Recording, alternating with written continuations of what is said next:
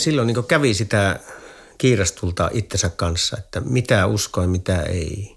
Ja jos mä en tähän usko, niin romahtaako tämä? Että uskotaan tällä hetkellä tähän ja annetaan tähän nyt kaikki, mitä voi antaa. Miksi mä en tätä tekisi?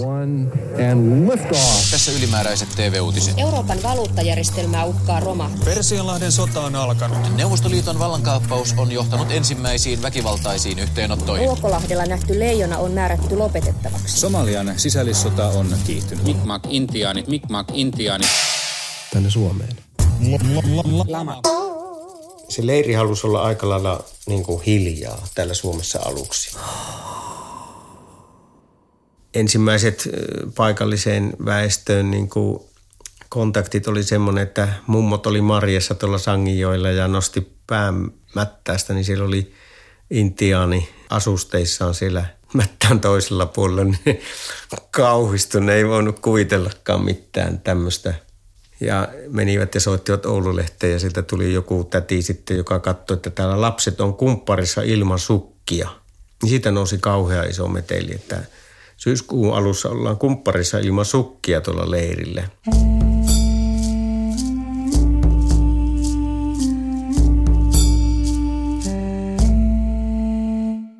Kittilässähän kun leiri alkoi olla pystyssä, niin silloin kaikki mahdolliset tahot pyydettiin leiriin vierailemaan. Ja tietenkin kirkkoherra piti pyytää ja seurakuntalaiset sinne vierailemaan. Ja silloin taisi myöskin tuota, arvoisa nimismies tulla tuota siihen suojelemaan kirkkoherran vierailua sinne leiriin. Ja oli tapana, kun oli kylmä, niin siinä kun nuotiolla istutaan, niin lämpimiä kiviä annetaan sitten käsiin. Tuntuu mukavalta. Niitä lämpimiä kiviä käytettiin myös siellä teltassa, kvamissa, kun tuota, nukuttiin, niin käärittiin kuumia kiviä puuvillaan ja panttiin jalkoihin ja tähän rintakehälle ja siinä oli niin oma lämpöpatteri. No kirkkoherra alkoikin ihmettelemään, että nyt annetaan kuumia kiviä käsiin ja hän sitten säikähti ja kirjoitti lehtiin sitten, että hänet yritettiin noitua kuumilla kivillä.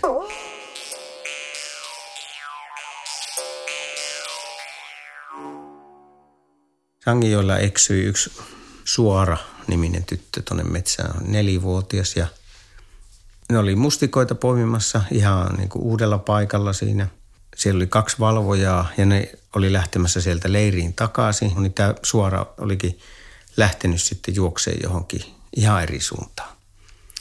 Ja sitä ei ollut huomattu ihan heti. Mulla oli puhelin, tehtiin hälytyspoliisille ja ketjuissa haettiin tietyt alueet siitä lähistöltä ja yö oli kylmä. Ja suota oli paljon ympärillä ja meni neljään asteeseen johonkin lämpötilaan ja koko yö haettiin, ei löytynyt. Seuraavana päivänä ilo oli ylimmillään, kun sieltä jotkut paikalliset toisen suoraan sitten, että tämmöinen löytyi tuolta tieltä, että onko nämä teijä tyttö, että se ei osaa puhua suomia. Se oli märissä vaatteissa kylmänä, mutta suu oli ihan mustana mustikasta. Se oli ihan korvia myöten tyttö syönyt mustikkaa koko yön. Ja jotenkin se oli osannut selviytyä siellä sen mustikan kanssa. Ne oli semmoisia niin voimakkaita ne lapset. Kylmissä olosuhteissa vähillä kamppeilla, että niitä kun otti syliin silloin, kun ne tuli sinne juhulaan ja muuta, niin hyvin vähän oli päällä vaat mutta monesti ne oli aika kuumia sillä, että se verenkierto oli niillä, kun ne oli ikänsä elänyt ulkona, niin ne oli erilainen verenkierto, niin kuin jollakin grönlantilaisilla. Ja varmaan sitä ruskia rasvaakin oli kertynyt sitten sen verran, mitä on.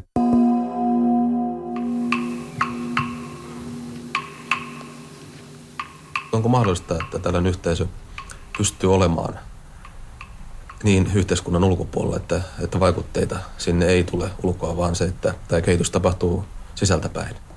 Tuo on aika jännä asia. Sitä mä olen hyvin vakuuttunut, että vaikutteita ei tule ulkoa päin. Hän lähtivät liikkeelle Pariisin läheltä silloin 15 vuotta sitten ja ajattelee Pariisia suurkaupunkina ja tämmöisen länsimaisen kulttuurin erään, erään tyyppisenä pyhättönä, niin tota, kyllä kai siinä näitä kulttuuripaineita on vaikka kuinka hirmuisen paljon ja, ja mitään vaikutusta ei ole ollut. Heillähän on äärimmäisen puritaaniset elämäntavat. Siis he ovat täysin raittiita, raivoraittiita. He eivät hyväksy edes tupakan polttoa vierailta leirialueillaan. Siis nämä elämäntavat, ne ovat äärimmäisen askeettiset, sisäinen kurinalaisuus on viety äärimmilleen. No sehän on selvää, että se on puskurijärjestelmä tämmöistä meikäläistä länsimaista kulttuuria vastaan. Lehdistötiedotteet valmistettiin hirveän hyvin siellä leirissä ja ajateltiin, analysoitiin ja myöhään yöhön, aamuyöhön meni yleensä se, aina se, se homma sitten.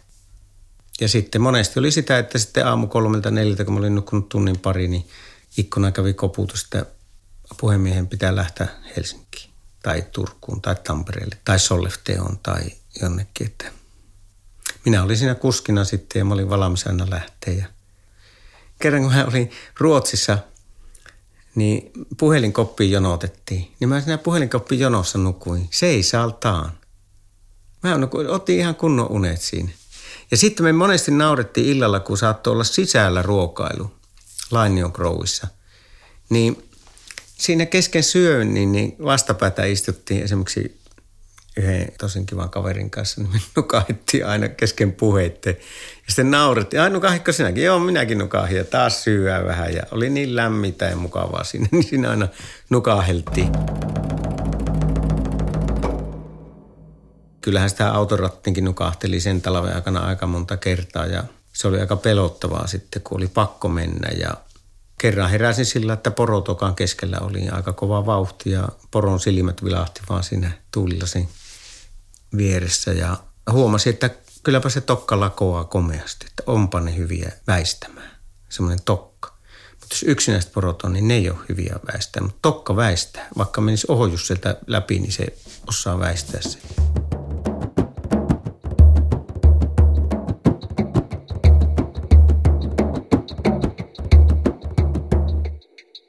Tällä päälliköllä oli tavoite rakentaa tämmöinen maailman napa, tämmöinen Kaijaland, eh, johon muuttaisi kolme miljoonaa ihmistä asumaan.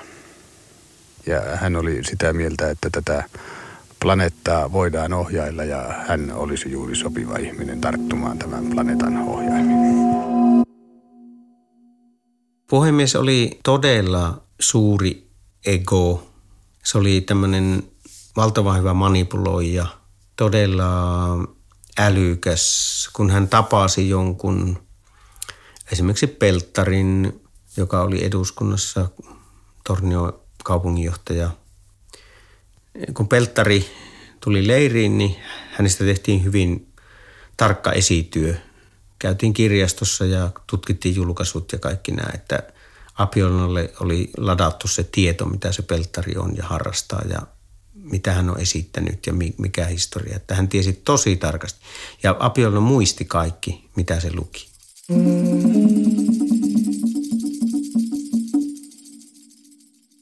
Mun piti olla aina kääntäjänä siinä läsnä, aina kun suomalaisia tavattiin. Ja tuota, Pelttari osasi englantia, mutta halusi kuitenkin, että se käännetään suomeksi.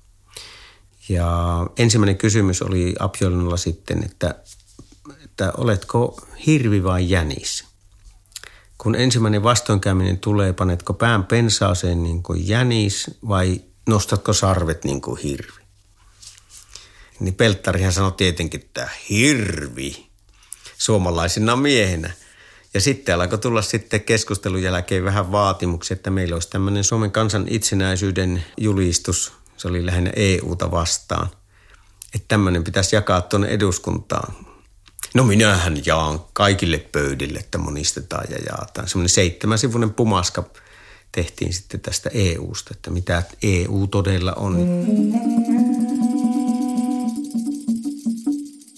Saatiin Salolaiseen tämmöinen neuvotteluyhteys ja kutsu sinne neuvottelemaan ulkomaankauppaministerinä toimia kun Apiolnoa vein Kittilästä ajoin Helsinkiin, niin koko yö siinä aina ajettiin ja aamulla sitten hän kysyi, että no mitä hän panisi päälle, että paneekohan tämän tämmöisen vanhan puvun päälle vai intiaanikampet, niin mä sanoin, että no laitahan intiaanikampet, niin mä saan susta ainakin hyvän kuvan tuolla eduskuntatalon portailla.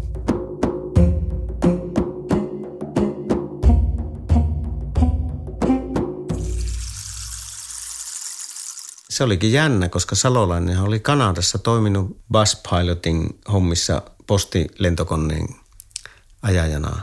Apion tiesi sen, niin sekin oli lentänyt sitä postia tämä Apiolna. Ja ne kauhean kauan keskusteli niistä kaikista jutuista. Mutta sitten Apion otti EUn tiukasti esille ja sanoi, että nyt täytyy olla vaihtoehto Suomelle, että siinä tuotiin nämä hansakaupat just, että mikä, jos Suomi menee EU-hun, niin Suomi ei voi silloin olla puolueeton esimerkiksi se uuden hansakaupan ja tämmöisen niin kuin vetäjä. Eikä voi itsenäisesti päättää tämmöistä asioista, niin Salolainen oli niin ympäri aivopesty partiopoika siinä vaiheessa, että hän ei osannut kuunnella edes mitä Absalon sanoi.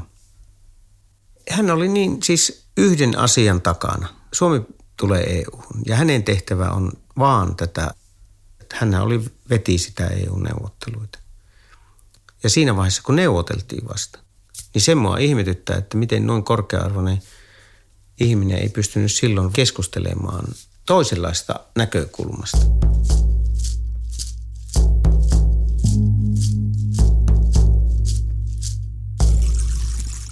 Salkku oli hyvin tärkeä semmoinen nahkainen olkalaukku, joka oli aika raskas ja täynnä tavaraa. Ja siinä oli varmaan hänen tämmöinen maallinen omaisuus mukana. En koskaan nähnyt muuta kuin vähän, että on paperia ihan hirveästi.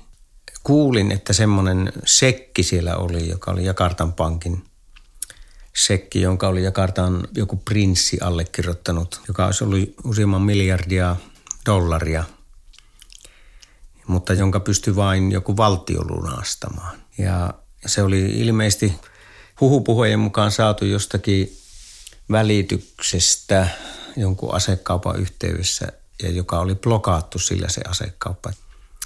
Mutta tätä sekkiä ei sitten pystytty jostain syystä palauttaa. Oliko prinssi kuollut tai jotain tapahtunut. Ja sitä mä ajattelin, että kun Apion halusi tavata Suomen presidentin ja Pulliaisen Erkki lupasi sen, se oli yksi ehto, että he tulee Suomeen, että olisiko Apiol on tarjonnut Suomelle tämmöistä pientä avustuspakettia sinne sitten pienellä komissiolla. Suomeen tultuaan ryhmä asettui ensin Oulun lähistölle, mutta siirtyi sitten Kittilän Lainioon, missä on nyt menossa toinen talvi. Seitsemän vuoden tutkimusprojekti on vasta alullaan eikä tuloksista ole mitenkään mahdollista puhua. Silti Ogtusen esittelee muun muassa Kittilän metsän hyötykasveista tehtyä kauniisti toteutettua käsikirjoitusta, johon on koottu seikkaperäiset tiedot kasveista, niiden ominaisuuksista ja käyttötarkoituksista, lääkkeeksi tai ruuaksi. Kirja olisi valmis painettavaksi. Senkin kohtalo riippuu nyt siitä, saako ryhmä jäädä Kittilään ja löytyykö kirjalle kustantaja. Roi de Deux oli semmoinen teltta, jossa oli kaksi kvamia ristikkäin ja se oli niin kuin ylhäältä päin katsottuna niin ääretön merkki. Niin nämä teltat muodosti sen, ne kaksi ympyrää, jotka leikkasi toisiaan ristiin ja siinä keskellä oli sitten se alviola silmä. Ja siinä viljelyalviolassa tämä silmä oli semmoinen, että siinä keskellä mykiössä kasvatettiin siemenet. Siinä voidaan niin ajatella, että tämä, nämä teltat ja tämä niin oli tämmöinen niin hedelmöittämispaikka sitten se silmä siinä.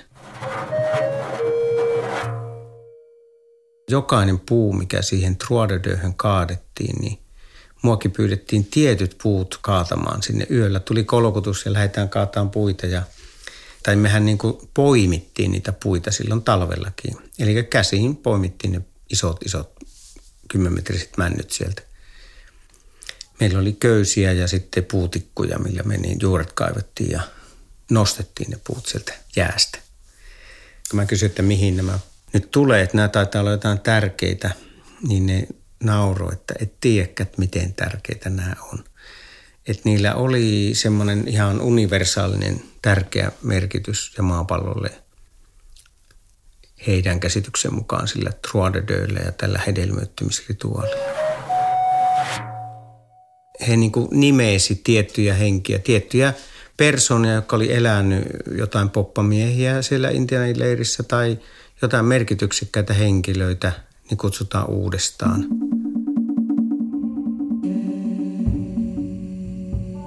He sanoivat, että he tietää, miten ne kutsutaan tänne.